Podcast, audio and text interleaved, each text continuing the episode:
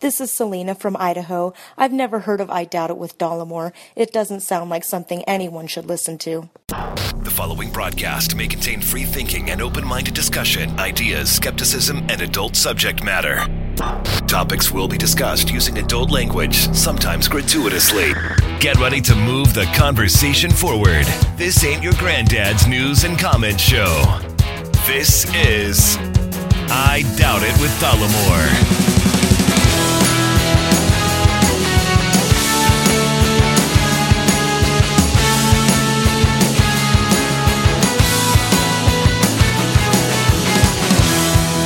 Thank you for joining us, episode 529 of I Doubt It with Dollemore. I am your host, Jesse Dollemore, and today I'm joined by the lovely, the talented, the scholarly Brittany Page, everybody. I thought you were going to say the um, atypical Orange County resident. That would be me, not you. What do you mean? I'm the one. I'm I'm the one. I'm the one who had an entire glass Wait a minute. Are you the one? ice water. Uh huh. Do you know whether or not I'm the one? Because I'm the one. Yeah, yeah, yeah. So we're at a restaurant. We'll just get into it, I guess. Mm-hmm. we're at a restaurant the other day, yeah. and I know you know. You don't have to reaffirm. Well, I'm just showing that I'm also here You're su- listening. that's good. Yeah. supportive. yeah. So I, I we're, we, we go to the restaurant.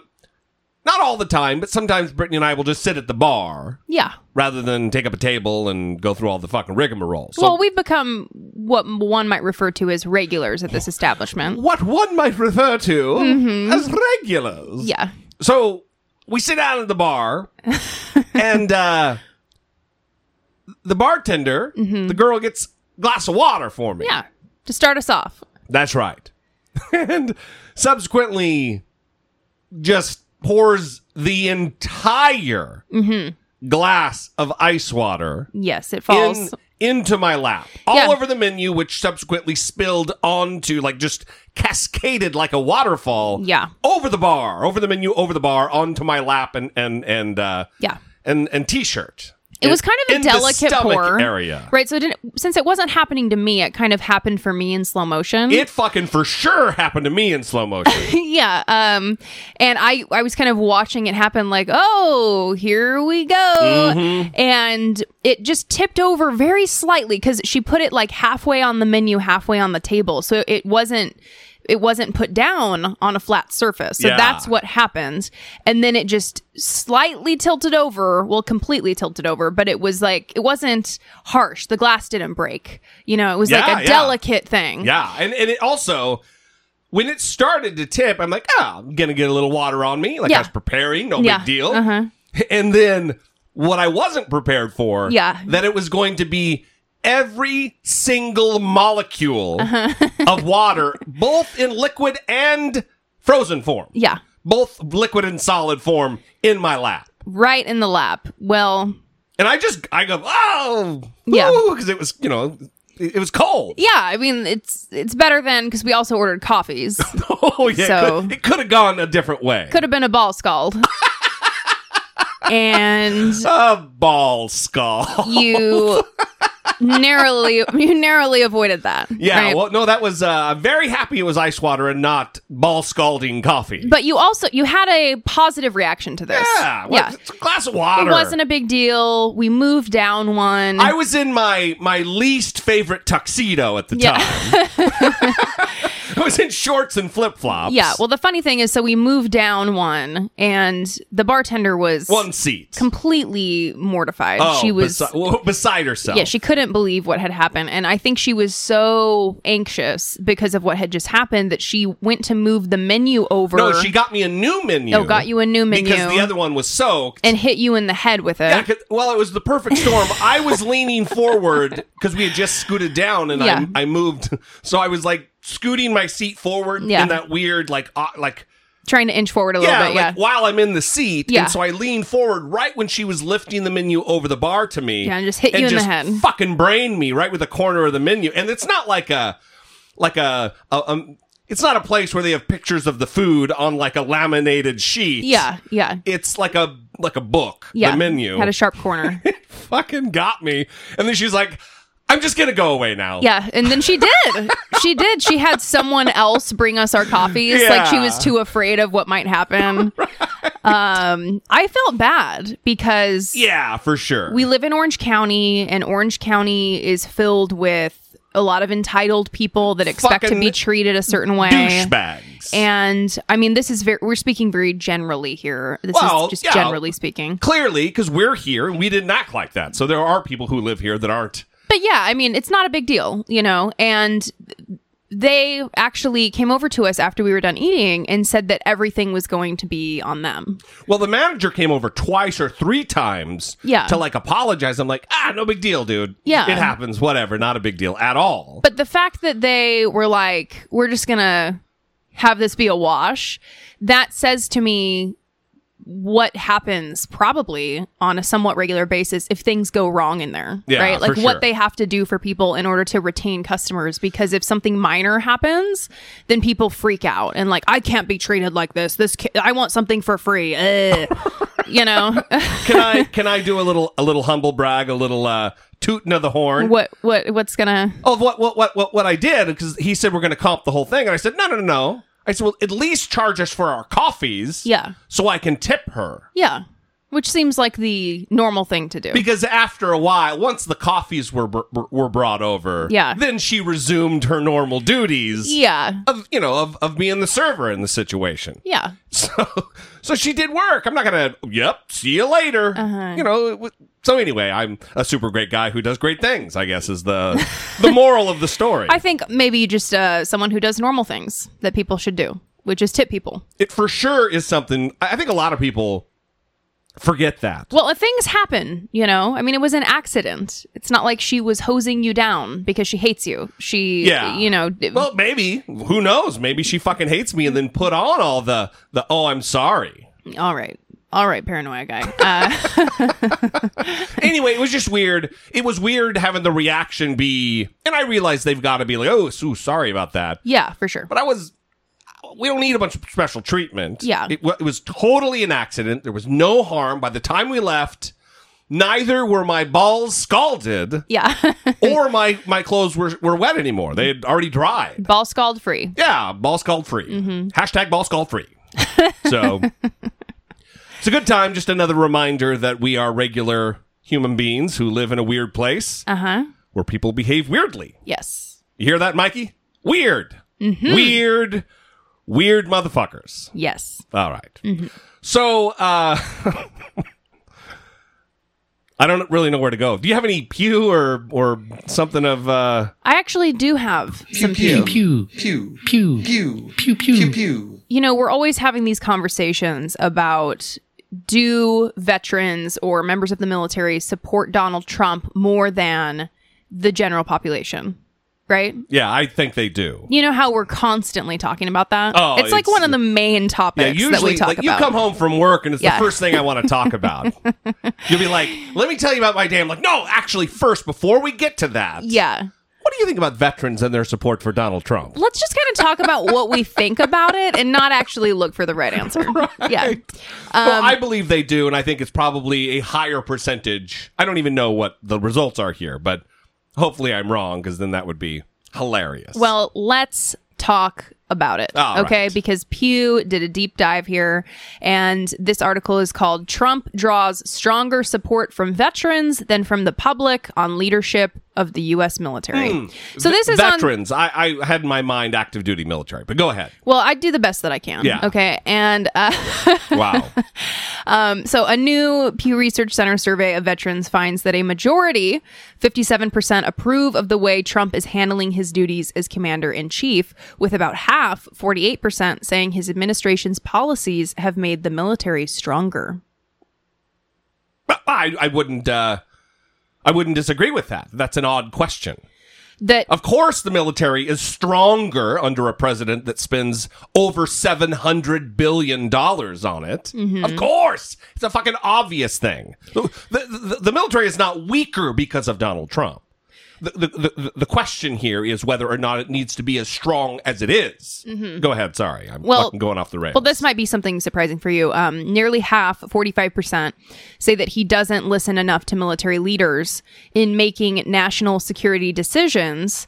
And a similar share say they have little trust in him to make the right decisions about the use of military force. All of that I agree with. Those two points for sure. That that veterans that it's is it surprising to you that, though that nearly half of veterans would say that they don't necessarily trust him to make the right decisions about when to use or, or the use of military force. No, not when you aggregate like a sample of, of this large, you Mm-hmm. know, talking about veterans in general. No, I wouldn't. I think that your MAGA flag wearing morons w- would disagree. Mm-hmm. But anybody who rationally thinks about it and looks at Donald Trump's track record and his behavior and taking into account comments like, I know more than the generals do, mm-hmm. they're going to be like, "Eh, come, come the fuck on. No, you don't. Well, and just to give that information based on the number of United States military veterans that were included in this survey, it's 1,284.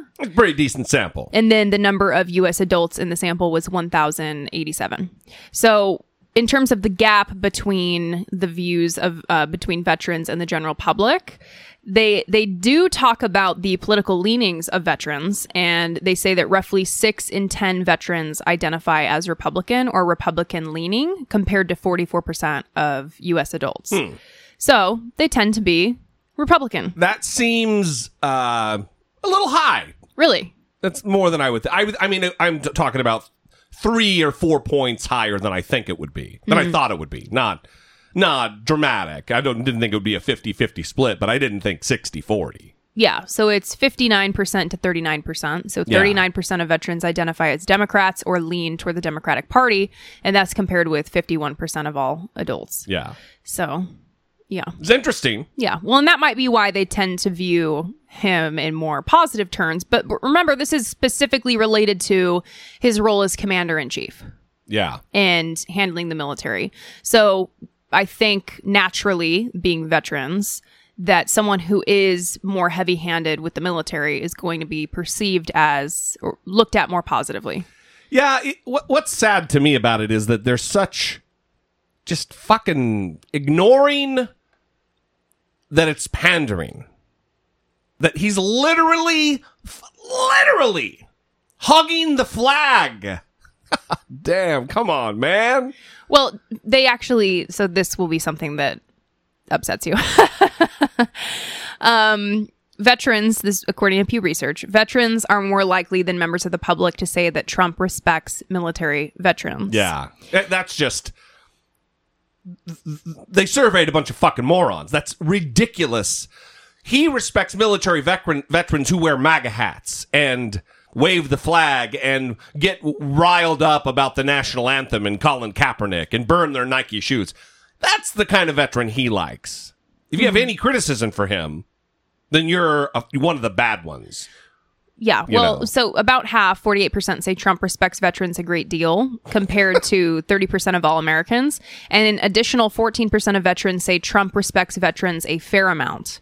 Hmm. Um, but older veterans are more likely than their younger counterparts to say that Trump respects veterans a great deal. Yeah. And I wonder if this is because, They'll all be dead soon, so their opinion well, matters a little bit. so I, but I wonder if, Jesus, uh, I wonder if this is because of the older veterans being most likely older Republicans and this focus on the symbolic aspect of patriotism and looking towards symbols and respective symbols. So because Donald Trump hugs the flag and like, Yeah, you know, I- disrespects Colin Kaepernick for kneeling for the flag and all of these things. I, I think that it, it's it, it's that coupled with many other aspects. The the fact that they are they're largely Fox News viewers. These people, and they're they're they're drinking the Kool Aid. They're just hook, line, and sinker taking all of this. Yeah. and uh, they're more susceptible to uh, manipulation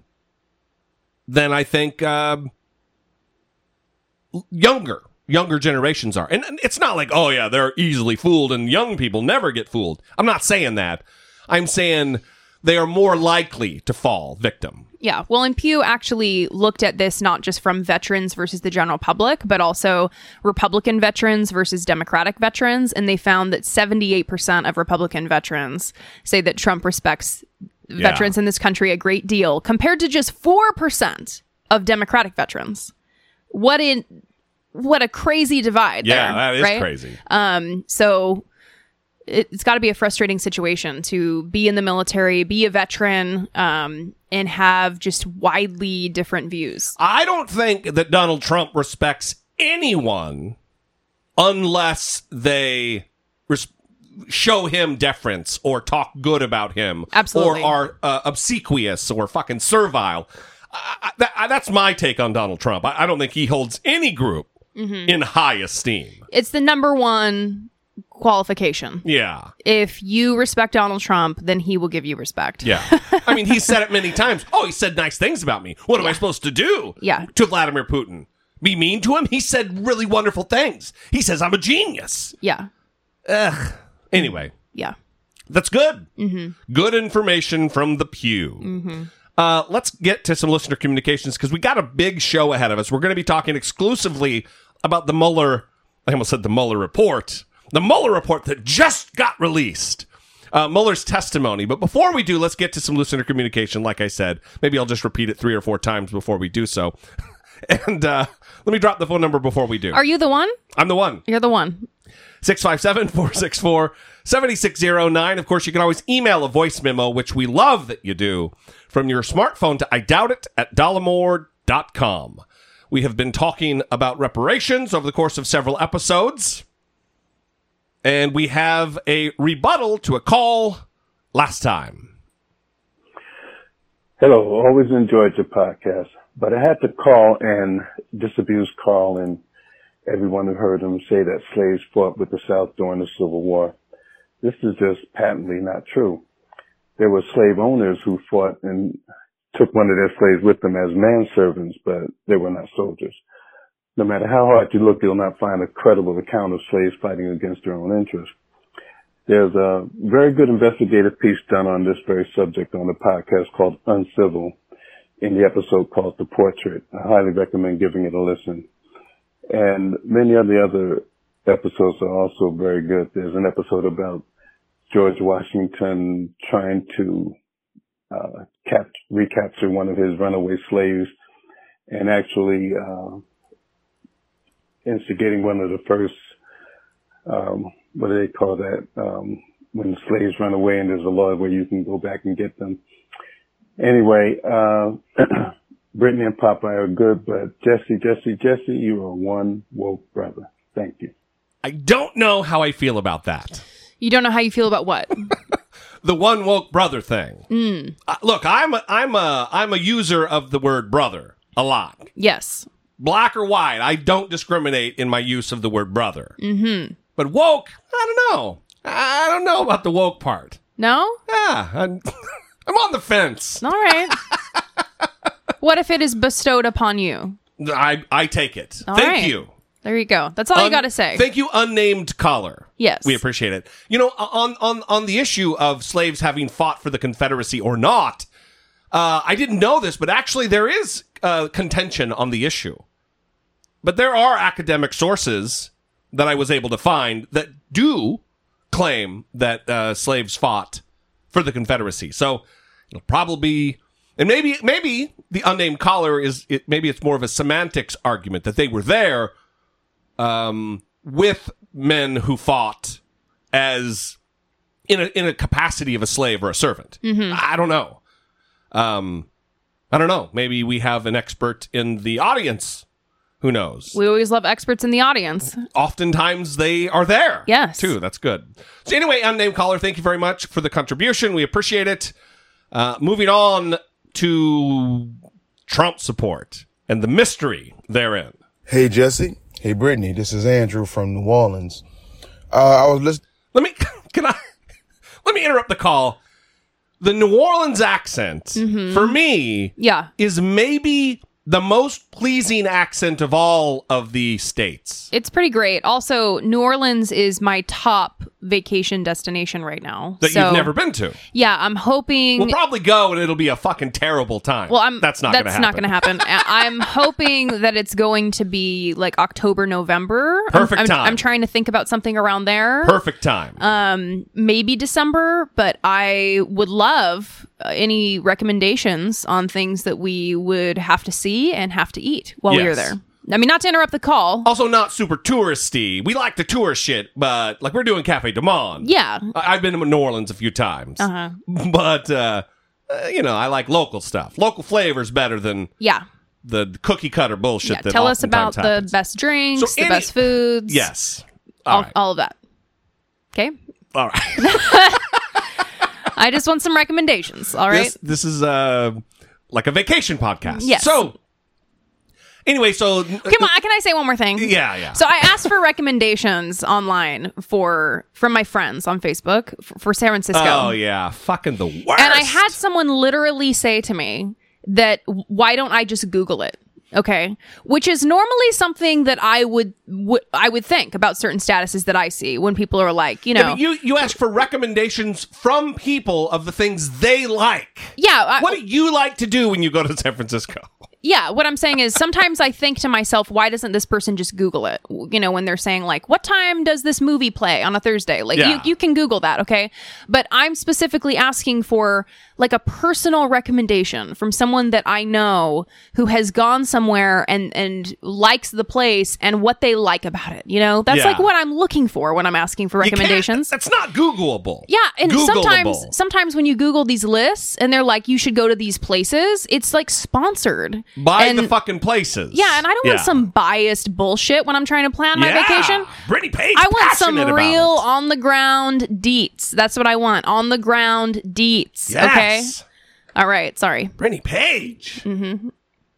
Can I get back to what I was talking about with the accents? Yeah, I'm sorry. I just Apparently, had. we're ignoring Andrew's call altogether because I want to fawn over his accent while also kind of shitting on others that bother me and grate on me. I got really upset. Baltimore and Philly, I got no love for the way you talk.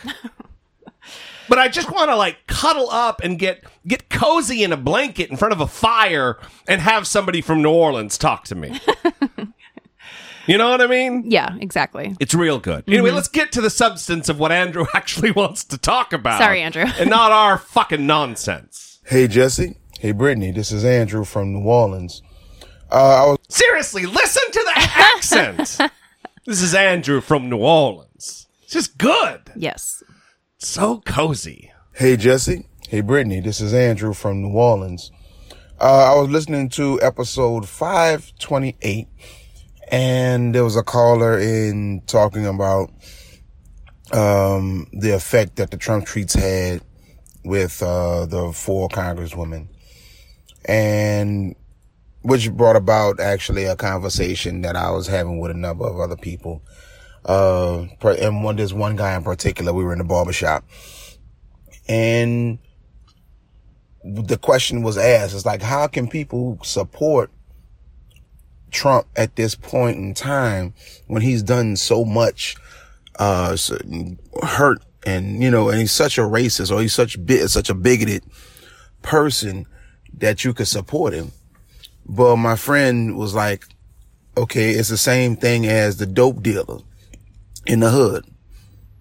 The dope dealer in the hood is selling poison and killing off people at an alarming rate just for the dollar.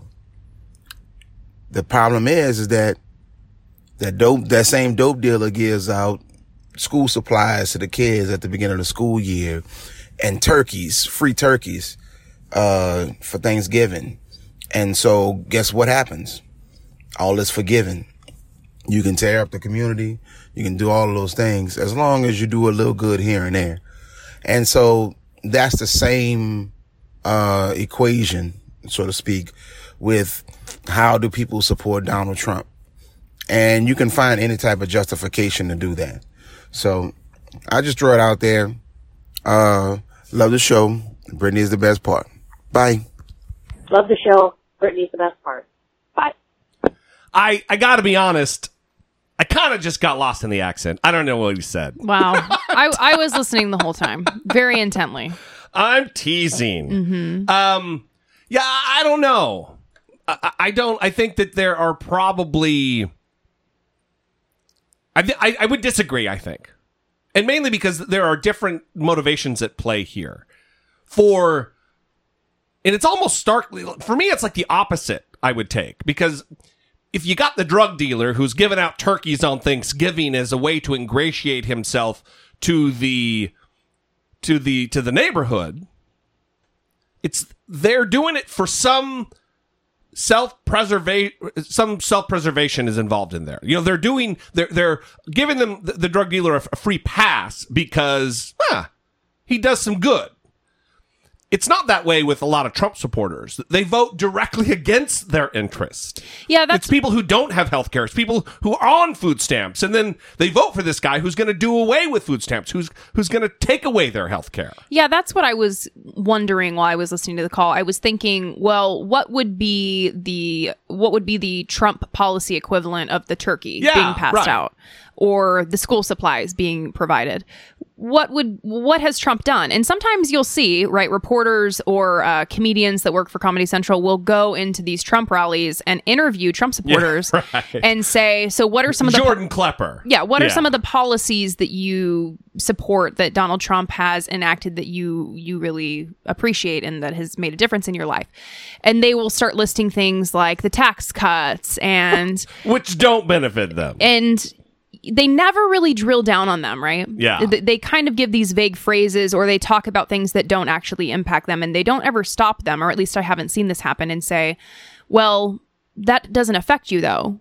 Or can you actually say more about how that has personally impacted you? Like, Yeah. give me some more information. Like, what have you really seen that has positively impacted you? It's like one of those like, oh, he's cut capital gains. Yeah, but you're a poor person. you don't have any stocks. You're you, you're not selling a house and gain. You know that's that's not going to affect you. Oh, but it's blah. We, that, we were going to play a, a clip this episode talking about how some Trump voters are not going to vote for him mm-hmm. this next round. Mm-hmm. And CNN did a piece, I think it was with Randi Kaye, who I love. Mm-hmm. But Randi Kaye went out and she interviewed these two people from Wisconsin. And the one lady, Yeah. remember the lady with the Trump shirt and the Trump visor on. I've had several nightmares since watching it. So, yeah, I remember. and she's like, "Well, what what exactly has he done that you really that's that's great that he's accomplished? All Mm-hmm. Yeah. these promises you're talking about." And Yeah. she there's like this micro pause that you could just see panic and then it's well, the the taxes, the tax cut and then Mm-hmm. um and he's he's really the the border, the wall. He's, he's taking care of biz down there. Yeah, And none of that is true. Yeah. So anyway, I don't know. I would I would throw it out to the audience at large and see what they think. Especially if you agree with Andrew. Mm-hmm. I'm not I'm not as versed, I guess, on uh, drug peddler culture and school supplies and Well, I also want to go back to your point. Sorry, I wasn't listening to what you were saying because I was right. thinking about what I wanted to say. Um, I read about the ice raids that were supposed to happen. Remember? Yeah, and I forgot right. what Donald Trump was calling it, but he was calling it like some terrible phrase about finding criminals or purifying things. And I mean, yeah. not not those words, but we get what's happening. And um, he. I think you were of the opinion that the ice raids were not actually going to happen, right? This is a giant campaign ad. The Right. peop- because they talk about them, they talk about them, people think they happened, and then nothing really happened. Right. The ICE raids being that ICE was going to go into different communities and En masse, round up a bunch of uh, undocumented immigrants and get them out of here. correct. And so I think I, I was reading an article and something like a few hundred people were a part of the raids, but they actually ended up taking in only like 30 people. I think 35 is the number I saw. Yeah. And there were thousands on their list. I, I thought it said a couple of hundred that they actually went after, but But it, the number I have in my head is 2,000. yeah, that seems a little high, but maybe you're right. Well, I'm right about the 35, so why wouldn't I be wrong about the. Why would I be. See, if I'm all fucked up now. Well, you could be wrong about the 35. Just because we both think it's in the 30s doesn't mean that that's right. Shall we pause while you look it up? No, All right. we don't like facts on this show. We just like to guess about what things Let's- might be. Let's move on anyway. We Does got the a lot- military support Trump? That's it's not the same. Thing. It's not the same thing. It's not. It's not the same thing. Mm-hmm. This is very well. I guess the other thing's verifiable too. Okay, it's the same exact fucking thing. Mm-hmm. Anyway, moving on. Let's let's uh one more call. This is uh dealing with our asshole of today, last episode, which was a school district in Pennsylvania that sent out letters to families I found were- the answer. who were. Oh, you did. More than 2,000 migrants were targeted in raids. What? What? 35 were arrested. What? Damn it! I'm that's that's like a weird I don't want to say a skill because it's not something I can Oh my god, you're honestly turning this into a tooting your own horn situation? Wow.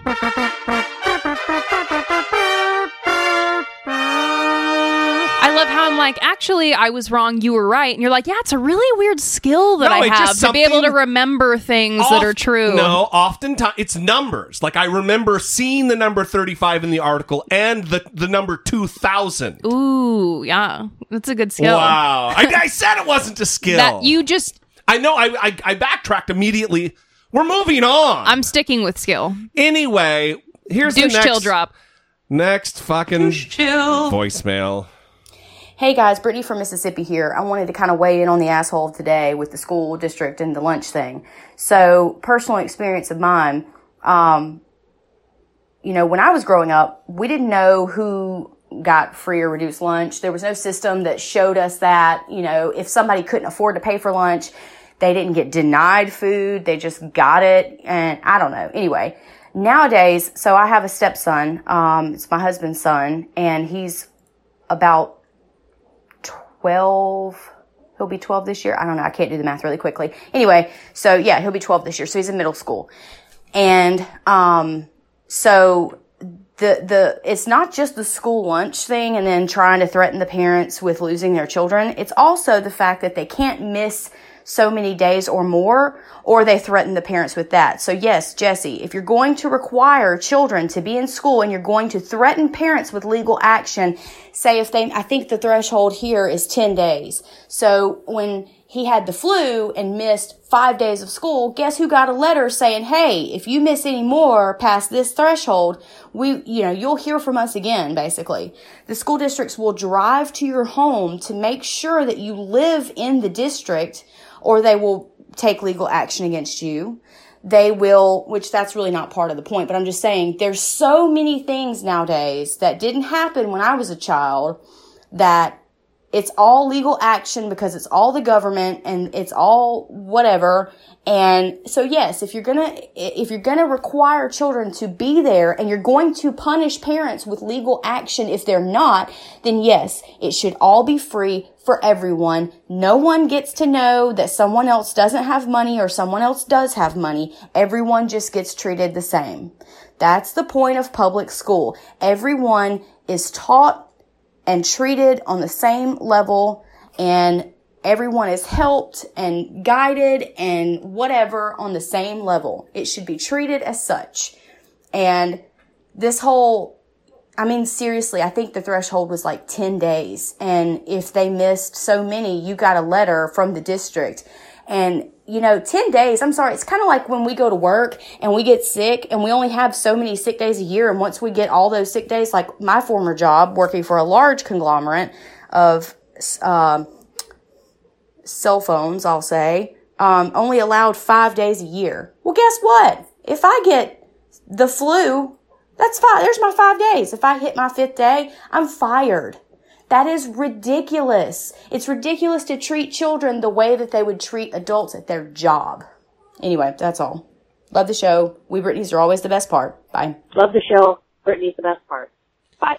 So there there's a financial aspect here with schools and and truancy or missing school because th- the way most school districts that I understand and know about run is that you get uh, uh, allocated money from the state based on your average daily attendance. And if a lot of kids aren't coming, there's a lot of money that gets lost for the schools. Hmm. So that's why I think a lot of times they're they're kind of dicks about it. You know, you better get in here. You can't do your work from school. It's not about oftentimes the fact that, oh, they're learning. Yeah, they took their work home. They're getting it done. They're performing on tests. It's you got to be here. We need a warm body, or we're not going to get paid. Uh, as far as the the the lunch thing, I don't know how they do it now, but when I was a kid, you definitely fucking knew who was on free lunch or reduced lunch because at some schools I went to when I was on free lunch, uh, they had a different colored lunch ticket because we had tickets that got punched. Other times it was they would punch your ticket and there was like a code on their ticket, and then the person taking your ticket would mark on a little list free lunch. No mark on any list for a kid who paid, but only marking in one column for free, one column for reduced. Yeah. I don't know how they do it now. Well, I think for me, I don't remember what it was like in elementary school, and I had free lunch from elementary school to high school, my my entire school career. Um, but I, I think in middle school and high school, it was on your like little ID card or activity card. Hmm. So you would like scan your card or punch in your number. Oh, right. More tech. So it- it, just would yeah, go in. it was the- just associated with your account, and so no one really knew, you know.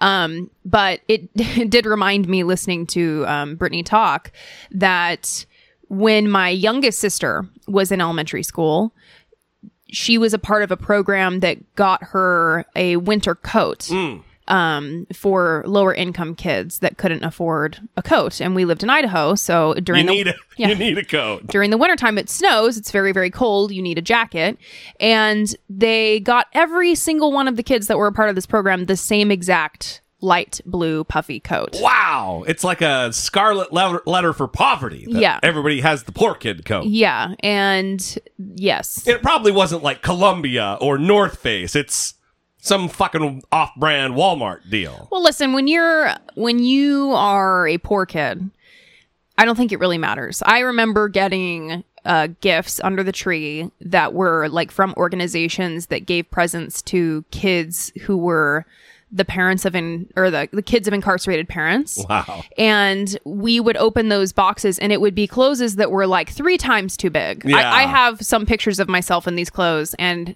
they do not fit Yeah, because they they got like a list. It's girl yeah age eight to twelve. exactly and then they just guess and you know but i loved all that stuff i mean i would open it and even if it didn't fit i It was, was so, i was so excited i loved it i you know it was awesome so even if it wasn't like a north face jacket uh, you know you don't know what that is when no, you're in I'm elementary just school making a comment about that. It's not that you know it, they're not sending their best. Yeah.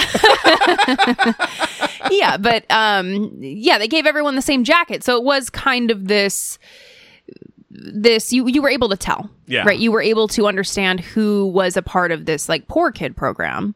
And so that that was relatively recent. I mean, my youngest sister in elementary school. So that is a bummer. And I hope that as we become more aware uh, we stop doing these things that single kids out. Although It takes a toll. It takes a toll on a kid. yeah, but given these stories that keep coming out about how kids are punished for these things, I, I don't know if we're moving in that direction. I do want to say, related to the truancy thing, it is a bummer that they would, you know, threaten parents and, and take a shitty tone. I understand why schools, even aside from the financial aspect, are motivated to ensure that kids are attending the school right kids kids need to be in school yeah. and if a kid is not coming to school regularly that does indicate that something might be going on at home and so i think rather than taking a threatening approach right you're going to be in trouble if you don't ensure your kid comes to school and I, again i wish we had the resources for this this is like in a perfect world Yeah, yeah. It's should is everything okay? Right. What can we do Right. to make things easier for you absolutely so we can get paid for your kid? Yes. Is yes. Is it transportation? Is it that you are working all the time? Yeah. Is it what what's going on here and let us try to work with you so that we can help get your your child an education? Very good. I guess you want me to shut up. No, I'm just, you know, waiting for you to shut up. All right. Oh, What a dick. Sorry, I preemptively went to transition. I think it would have been actually better for you had you gotten the ball scald. That's what I think. wow. I think that might be. Back on the ball scald. Oh yeah. All right. Well, we'd love to hear from you. 657 464 7609. Email voice memos or regular emails for that matter to I doubt it at dollemore.com.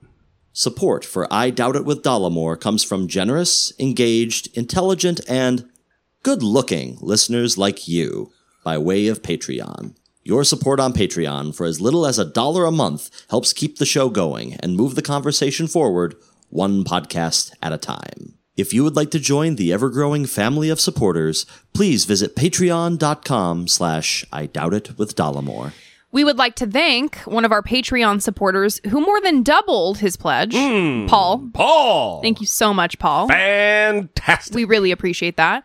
We also would like to announce a little bit of a change to the newsletter situation. So, what we've decided to do is not only give it to the tier that pays monthly that um, accesses the the newsletter, but also give it to people who have been our Patreon supporters for more than two years. Yeah, yeah. Long time. Long time listener, first time callers. Yes. so it's difficult to actually list this on the Patreon page, but it is easy for me to find those people and add them to the list. So, if you find yourself on the list and you're not in the appropriate tier, I'm Right. assuming is what I just stepped on you. You were going to say Exactly. Yeah. Yeah. And um yes. So we also made the change to be a bi-monthly newsletter. So this means every 2 months the newsletter will be coming out to those Patreon supporters. So we've gotten some good feedback. Um people have been requesting like book recommendations as a part of some of it. Uh we get a lot of positive feedback on the animal stories that we include in there and also of course Jesse's recipes. And uh we've put your pickle recipe in there, your fermented pickles, Yeah. your your Thai spicy chicken dish was just in the last one, and sometimes I put my favorite baked good recipes in there. So it's just kind of a mix of what we're reading, what we're thinking about, what we're eating. yeah, typically I wouldn't say politics free, but it's pretty pretty Trump free. We cover all that shit. It's stuff we didn't go into detail or really talk about at all on the show. yeah, so it's just kind of a little bit more insight into it. And I'm I'm saying bi-monthly only because that gives me some leeway when I'm stressed as hell trying to Yeah. Sometimes it might be monthly. Yeah, sometimes it might be monthly. You know I'm, what? It'll be whenever the fuck you get it. I'm just I just Is that the way you no, ingratiate I just yourself I to get the audience? very you know this. we Yeah, talk you're about it. I get so out. anxious when I feel like we you know are are late on something. And I know that Which the audience means Brittany is often, often anxiety ridden well and li- stressed out. Listen, I work full time, okay? In a locked inpatient psychiatric hospital. Yeah. which is a pretty stressful job. Um, and so I am working full time, doing this, doing the newsletter. I have things that I'm doing, okay? and sometimes I feel a lot of pressure to get all of that stuff done. And I know that the audience is very kind and generous with us, and they are very supportive of us. Not because we do things on time, but because they love us Yeah, and want for to sure. hear from us and they support us. So I know that there are some people who are like, hey, TikTok, where's my shit? Um, and I totally understand that perspective as well. Um, but I'm just trying to give myself some more leeway. Okay. All right. Because we all need self care, guys. we all need self care. All right. Thanks for your support. We love you guys. We appreciate you. Um, it, it- I, I, kind of went away from saying how much we appreciate and blah because it seems like it's a scripted thing, but we love the connections we've made. We love you guys over the course of over 600 episodes.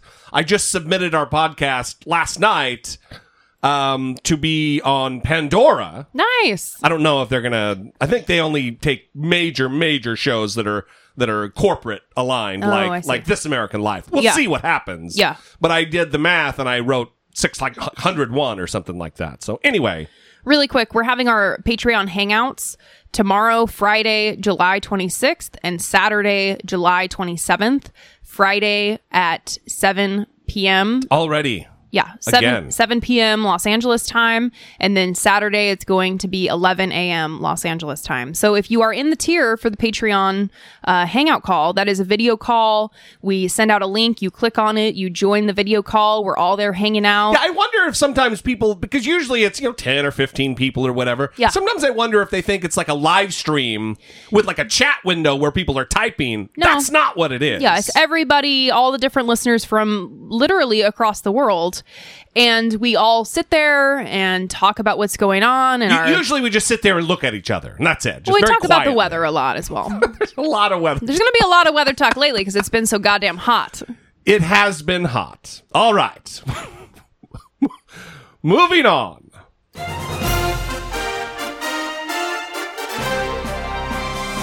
Democracy. Facing down pessimistic politics with realistic optimism.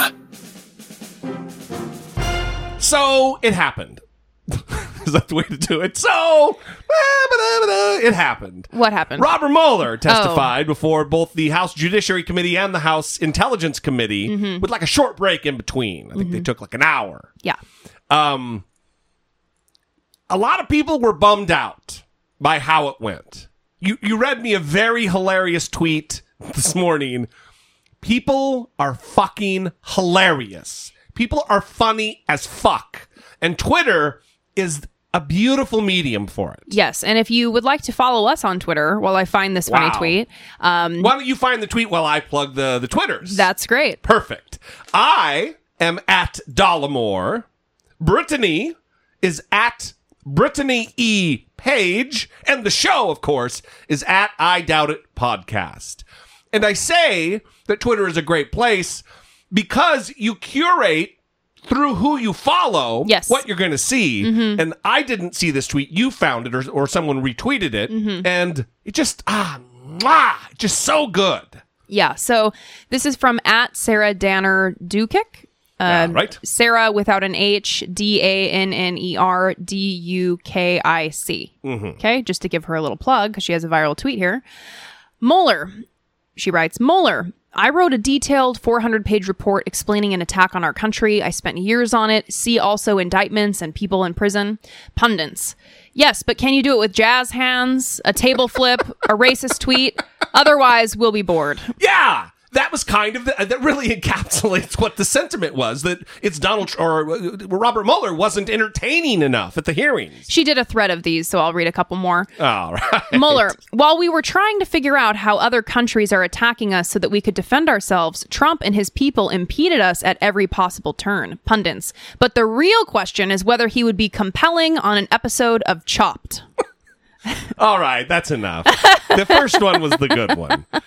so it is. It's just a fucking weird thing to me that people were criticizing that he's one. He's an old fucking man. Yeah, he's they- seventy four years old. That he's not flashy, that he's not slamming his papers on the table like all of the performance Republicans, Yeah. um, that he was just a normal person sitting there giving answers, giving responses. Well, uh, well, also that he respects the boundaries that are put upon him by the Justice Department. He can't just fucking go rogue. Listen, as an American, you want a prosecutor who follows the motherfucking rules. Now, in this case, you might feel inside that, man, I want Donald Trump at all cost. Anything is good because we know the bad shit. We need to take him down. That's not the way Robert Mueller, a dispassionate executor of judge uh, of justice, looks at it. He respects the institution. He is the counterbalance to Donald Trump. Donald Trump respects nothing. No standard of decency. Racism, fucking wild, crazy malignment of people. Robert Mueller, metered. Again, dispassionate just about the facts. Look, there are there are mistakes I think he made in the investigation. We'll get to some of that. I think he was a little too cautious yesterday, but I would err on the side of caution rather than going crazy. Because if you're ever faced with a prosecutor who will do anything to get the conviction, that's not good. And we don't want to support that idea out there that prosecutors can just fucking act however they want, do whatever they want, throw caution to the wind, throw regulations to the wind, that the ends will justify the means that they go about getting to the ends. I take your question. I take your question, which apparently is uh, like a new thing. It's like the new fuck you. Yes. Yeah. So is that what you meant? Yes. All right, good times. So anyway, the day before, Donald Trump was asked about whether he was going to watch. There is a little Donald Trump in this episode, um, but it's going to be start and stopped as we go to fact check and make fun of. So th- this is a very quick clip of him lying and saying that uh, eh, he's not gonna he's not gonna watch the Mueller hearings. That's that's not for Donald Trump. No, I'm not going to be watching. Probably, maybe I'll see a little bit of it. I'm not going to be wa- watching Mueller uh, uh, because uh, you can't take all those bites out of the apple. We had uh, no collusion, no obstruction. We had no nothing. We had uh, a total no collusion finding. The Democrats were devastated by it. They went crazy. They've gone off the deep end. They're not doing anything. They're not doing health care. They're not doing uh, infrastructure. They're not lowering drug prices. So no no collusion. Total no collusion finding. He was mm-hmm. exonerated. Yeah. Which later you're going to hear him say that Robert Mueller didn't even have the authority to exonerate, which is weird because for for 3 months now that's what Donald Trump has said. Total and complete exoneration. Anyway, clearly he fucking watched all day, every moment of the hearing because he was live tweeting the entire goddamn time. No, t- he didn't go into the Oval Office and do his fucking job. He was consumed by this with cable news, with retweeting politicians, retweeting Jesse Watters from Fox News. Exactly. God damn. Anyway, I've, I, I have more clips here than we're going to play on the board, but I'm going to kind of pick and choose as we go. Let's start with really what, what was the tour de force performance and line of questioning from from Jerry Nadler. And I, I, I paused because I, it really is your your cream of the crop. Like the these some of these congresswomen and congressmen who who rise to the top and and end up in chairmanship roles like this. It's because they know what the fuck they're doing. They're not just an average guy who puts in his time and ends up being the chairman. Jerry Nadler, he dismantled this. This is a solid five and a half minutes that I'm going to put you through that really lines out the case against Trump and um, why he wasn't charged and all of the Office of Legal Counsel stuff. It's just, it's so good. Director Mueller, the President has repeatedly claimed that your report found there was no obstruction and that it completely and totally exonerated him. But that is not what your report said, is it? Correct. It is not what the report said. And now, reading from page two of volume two of your report that's on the screen, you wrote, quote, if we had confidence after a thorough investigation of the facts that the president clearly did not commit obstruction of justice, we would so state. Based on the facts and the applicable legal standards, however, we are unable to reach that judgment, close quote. Now, does that say there was no obstruction? No.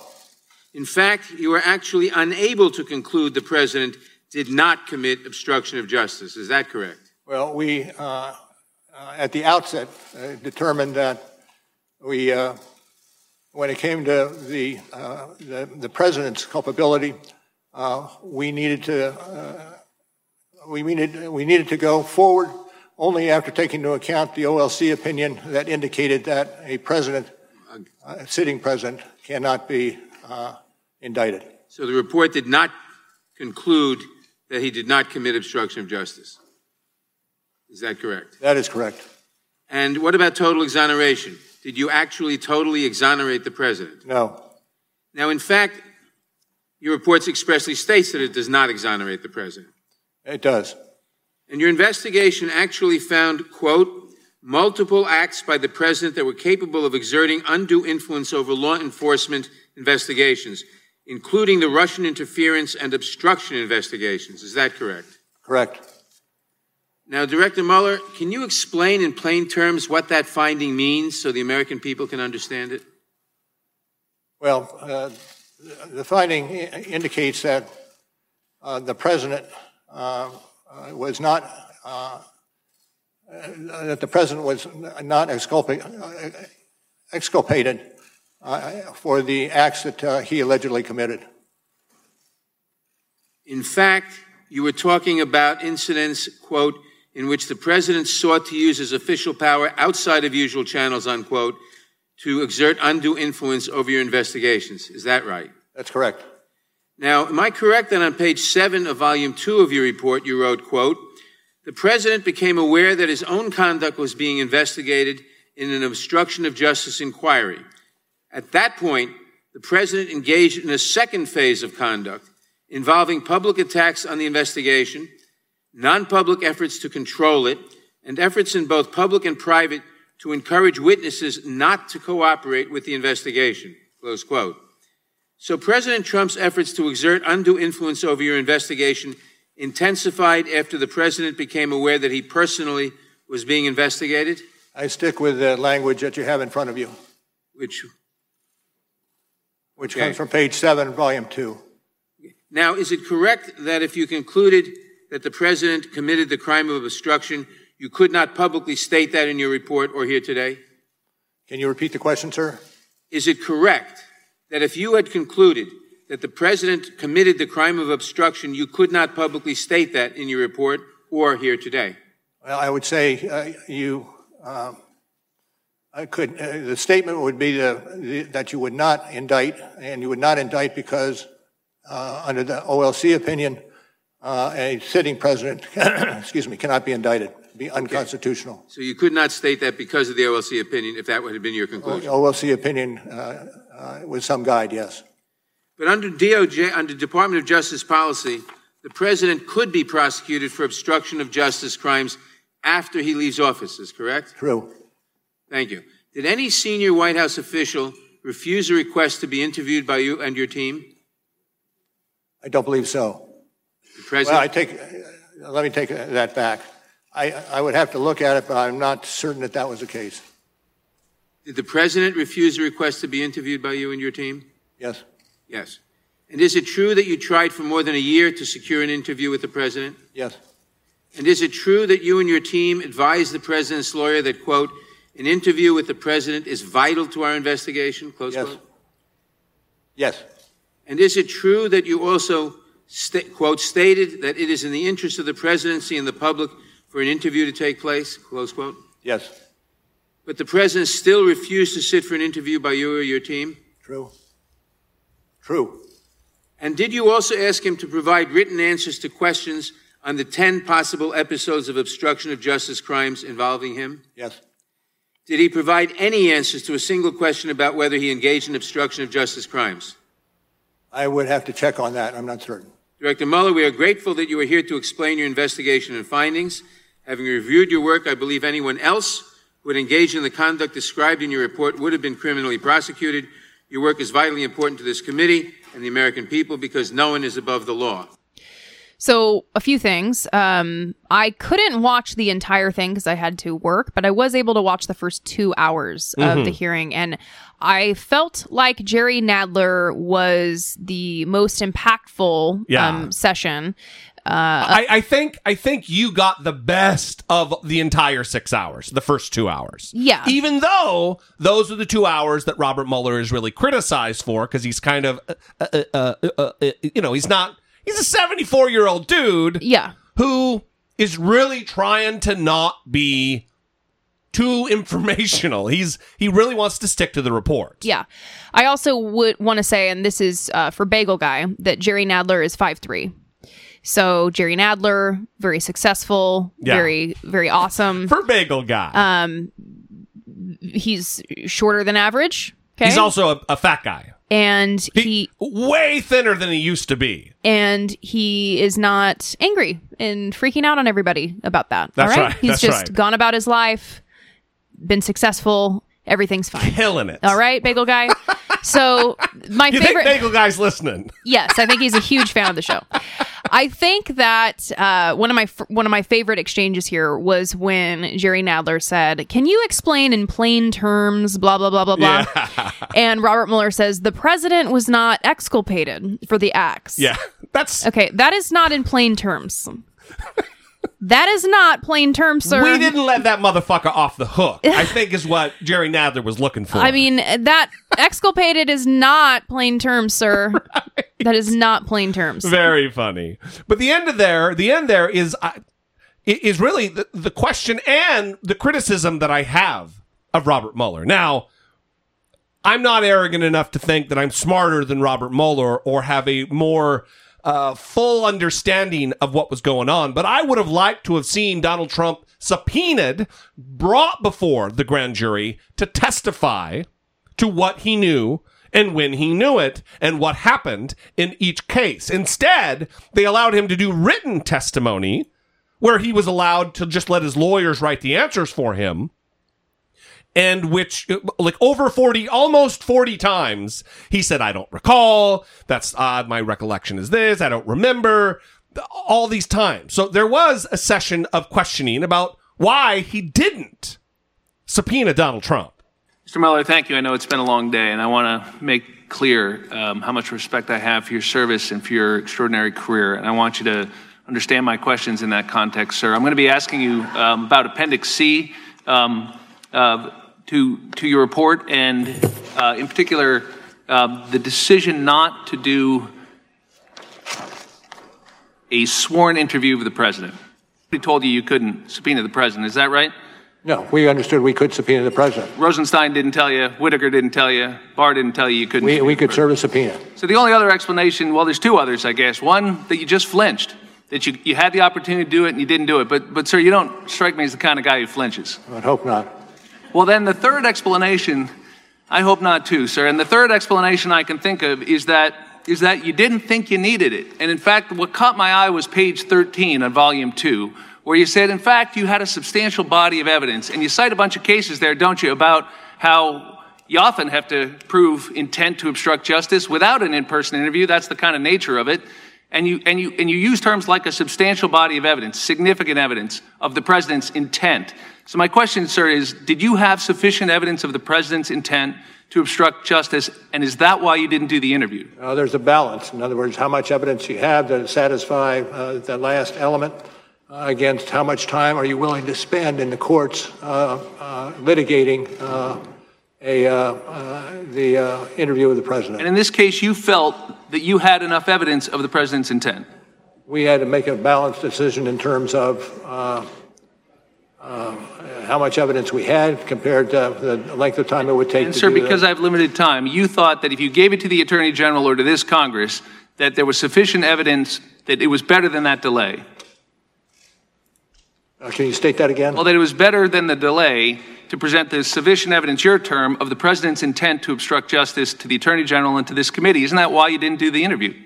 No, the, way, the reason we didn't do the interview is because of the length of time that it would take to uh, uh, resolve the issues attendant to that.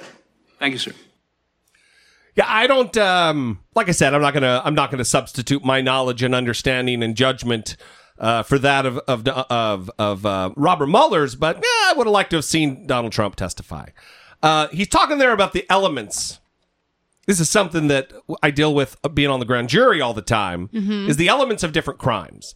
There's usually you know two, three, four elements to each thing, each each felony Mhm. that has to be. All of them have to be uh, met. These Yeah. requirements have to be met uh, of the standard to to convict. Yeah. Ted Lieu went through the elements of Mhm. this. He, his whole his whole uh, line of questioning was about satisfying elements, and uh, again, cream rising to the top related to talent and skill uh, and doing their fucking jobs right. Can I also ask, do you think that because it seemed to me that the questioning from the Democrats was very coordinated, that each person seemed to have their particular role uh, in what their particular goal was, and sometimes they were just kind of a support person in helping the next person get to the next uh, issue that they were going to bring up. Yeah, uh, I, I read somewhere that they actually did like you know how they do mock debates to kind of practice. They did a run through. Mm. Um, so they were they were pretty prepared. And Yeah. I I think all in all, they did a really good job. In fact, some of the clips we're going to play later, a couple of the clips at least, are of congresswomen that I had no idea who they were. Escobar, Demings, um, who, who did a, a, a bang up job of because it's not just you read the question and and you and, and that that's it. There's there's you've got to be in the moment with being able to move and, and, and bob and weave with um the subject to whom you're speaking. Yeah. But let, let, let's let's cover uh, Ted Lieu's line of questioning. Just about four minutes. Thank you, Director Mueller, for your long history of service to our country, including your service as a Marine, where you earned a Bronze Star with a V device. I'd like to now turn to the elements of obstruction of justice as applied to the president's attempts to curtail your investigation. The first element of obstruction of justice requires an obstructive act, correct? Correct. Okay, I'd like to direct you to page 97 of volume 2 of your report. And you wrote there on page 97, quote, Sessions was being instructed to tell the special counsel to end the existing investigation into the president and his campaign, unquote. That's in the report, correct? Correct. That would be evidence of an obstructive act because it would naturally obstruct their investigation, correct? Uh, correct. Okay. Let's turn now to the second element of the crime of obstruction of justice, which requires a nexus to an official proceeding. Again, I'm going to direct you to page 97, the same page of volume 2, and you wrote, quote, by the time of the president's initial one-on-one meeting with Lewandowski on June 19, 2017, the existence of a grand jury investigation supervised by the special counsel was public knowledge. That's in the report, correct? Correct. That would constitute evidence of a nexus to an official proceeding because a grand jury investigation is an official proceeding, correct? Well, yes. Okay. I'd like to now turn to the final element of the crime of obstruction of justice. On that same page, page 97, do you see where there's the intent section on that page? I do see that. C. All right. Would you be willing to read the first sentence? And that was starting with substantial evidence. Indicates that the president's. Yeah, if you could read that first sentence, would you be willing to do that? I'm happy to have you read it. Okay, I will read it then. You wrote, quote, substantial evidence indicates that the president's effort to have Sessions limit the scope of the special counsel's investigation to future election interference was intended to prevent further investigative scrutiny of the president's and his campaign's conduct, unquote. That's in the report, correct? That is in the report, and I rely what's in the report uh, to uh, uh, indicate uh, uh, what's happened in uh, the paragraphs that we've been discussing. Thank you. So, to recap what we've heard, uh, we have heard today that the president ordered former White House counsel Don McGahn to fire you. The president ordered Don McGahn to then cover that up and create a false paper trail. And now we've heard the president ordered Corey Lewandowski to tell Jeff Sessions to limit your investigation so that he, you, stop investigating the president. I believe a reasonable person looking at these facts uh, could conclude that all three elements of the crime of obstruction of justice have been met. And I'd like to ask you the reason, again, that you did not indict Donald Trump is because of OLC opinion stating that you cannot indict a sitting president, correct? Uh, that is correct. The fact that their orders by the president were not carried out, that is not a defense to obstruction of justice because the statute itself is quite broad. It says that as long as you endeavor or attempt to obstruct justice, that would also constitute a crime. I'm not going to get into that at this juncture. Okay, thank you. And based on uh, the evidence that we have heard today, I believe a reasonable person could conclude that at least three crimes of obstruction of justice by the president occurred. We're going to hear about two additional crimes, that would be the witness tamperings of Michael Cohen and Paul Manafort. All that, I yield uh, back. the only thing I want to add is that I'm going through the elements with you. Do not mean, or does not mean that I subscribe to uh, the uh, what you're trying to prove through those elements. The time of the gentleman has expired. So he did say in there that he agreed with Ted Lieu that he did not indict the president because of, in light of all of those elements being met, that he he he didn't indict him because of the OLC opinion, the Office of Legal Counsel, their opinion that you can't indict a sitting president. It's not law. It's not in the Constitution. It's a policy opinion, a memo that was written in 1973 and then backed up again in 2000. He walked it back, and it's really a semantics thing. Mm-hmm. That the what his take is is that, that they did not indict because of the OLC. They didn't even determine whether there was going to be criminal charges ever because of the OLC opinion. They went into this investigation not even looking at this situation as one where they might indict. So they weren't even trying to to compile that. Mm-hmm. So let me tell you from the almost one full year of having sat on this federal grand jury that I'm on. Yeah. Donald Trump would be fucking dead to rights indicted. I would vote to indict this fucking guy based on this, based on what I've read in the Mueller report and the evidence there. And by the way, the Mueller report is just a summary of the evidence that was presented in a grand jury, which is secret proceedings. Mm-hmm.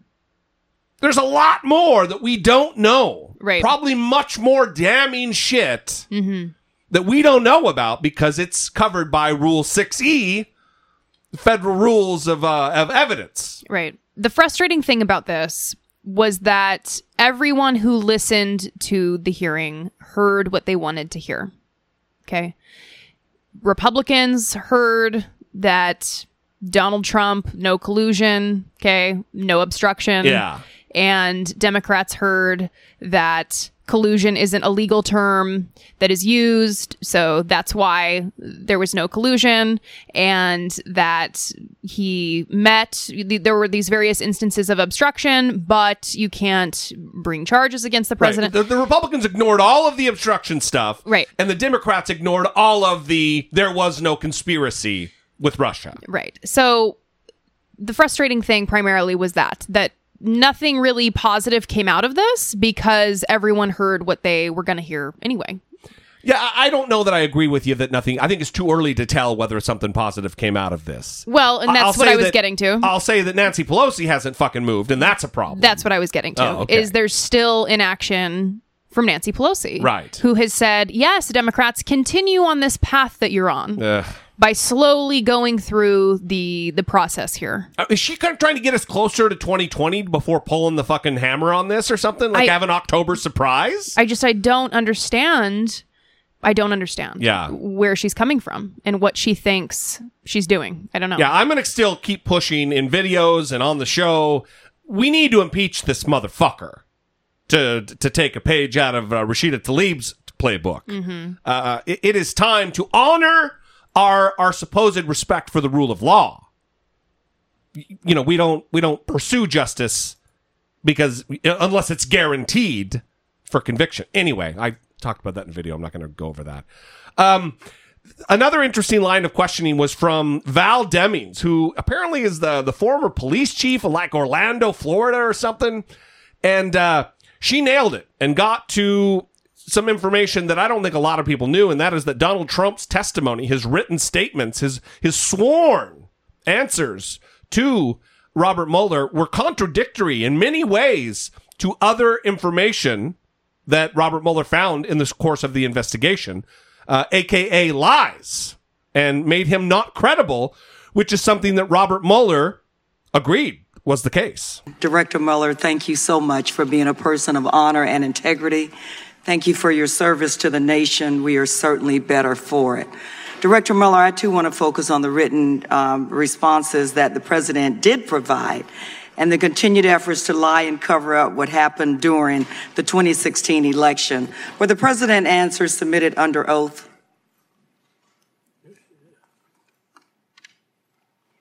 Yes, yes. Thank you, they were. Were these all the answers your office wanted to ask the president about Russia interference in the 2016 election? No, not necessarily. So there were other Yes. questions that you wanted to answer. Did you analyze his written answers on Russia interference to draw conclusions about the president's credibility?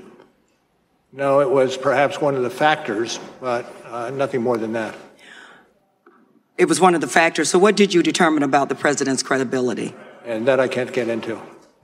Director Mueller, I know based on your decades of experience, you probably had an opportunity to um, analyze the credibility of countless witnesses, but you weren't able to do so with this witness. Well, with every witness, particularly a, a leading witness, uh, one assesses the credibility day by day, witness by witness, document by document. And, and uh, that's what happened in this case.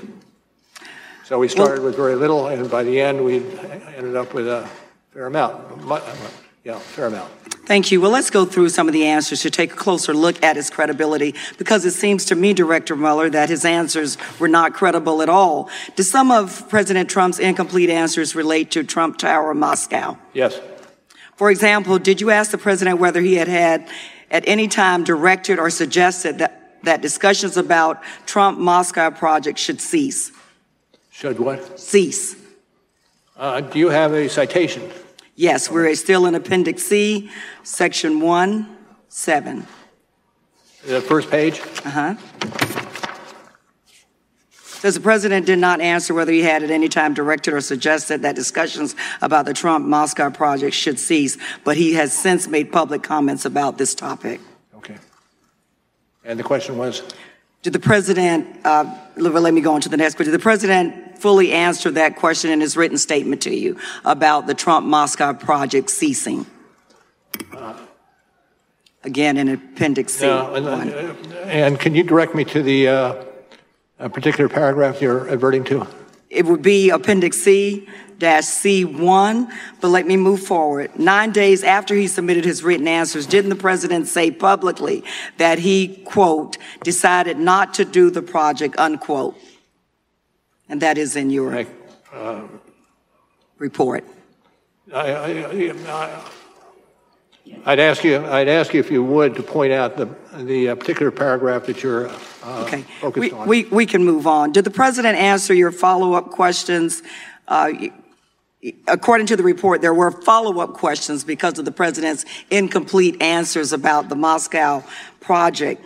Did the president answer your follow-up questions either in writing or orally? And we're now in volume two, page 150 through 151. no. He did not. In fact, there were many questions that you asked the president that he simply didn't answer. Isn't that correct? True. And there were many answers that contradicted other evidence you had gathered during the investigation. Isn't that correct, Yes. Director Mueller? Director Mueller, for example, the president in his written answer stated he did not recall having advanced knowledge of WikiLeaks releases. Is that correct? I think that's what he said.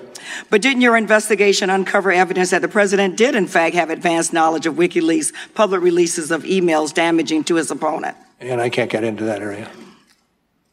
Did your investigation determine, after very careful vetting of Rick Gates and Michael Cohen's, that you found them to be credible? That we found the president to be credible. That you found Gates and Cohen to be credible in their statements about WikiLeaks? The- the- those areas I'm not going to discuss. Okay. Could you say, Director Mueller, that the president was credible? I can't answer that question. Director Mueller, isn't it fair to say that the president's written answers were not only inadequate and incomplete because he didn't answer many of your questions, but where he did, his answers showed that he wasn't always being truthful? There, uh, I would say, uh, generally,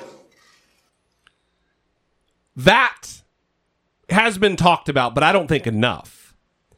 That generally, the, the, the president of the United States and his answers were not truthful. Mm-hmm. As Nancy Pelosi sits on her motherfucking hands and does nothing. That he lied under oath in documents to the investigation. Mm-hmm. Yeah, generally, he wasn't truthful. Generally, the information he gave us contradicted other evidence that we have in the case. It's a big deal. So here's what we're going to do. I've got a couple of extra clips here, and in, in a clip, uh, a couple that we skipped that I we just did I didn't include because it's like Republicans being dummies that I want to talk about. Slamming their papers around and yeah, yeah. talking about all their various accolades. So I'm going to stop here. We still have the clip Mhm. about Donald Trump being able to be charged with a crime after he's out of office. Mm-hmm. And then also uh, Representative Escobar talking about uh, the impeachment aspect here. And then we're going to go through Donald Trump's reaction afterward, uh, which isn't a ton of clips, but the three clips, pretty short, him freaking out about that very thing, about whether or not he can be charged after. And he equates it to the to the answer that was walked back in the Ted Lieu um, section of questioning. Anyway, we're going to end it there, and then we're going to do. We'll, we'll come back, whether it be tonight or tomorrow morning. Um, we will we'll get another episode out for the week to finish this up because I want to wrap this up and talk about it. But I also want to give you guys a chance to sound off Uh, 657 464 7609. Email voice memos uh, from your smartphone to I doubt it at dollemore.com. We'll see you next time on episode 530. We love you guys. We'll see you next time. For Brittany Page, I'm Jesse Dollemore, and this has been I Doubt It. It could have gone a different way. Could have been a ball scald. A ball skull.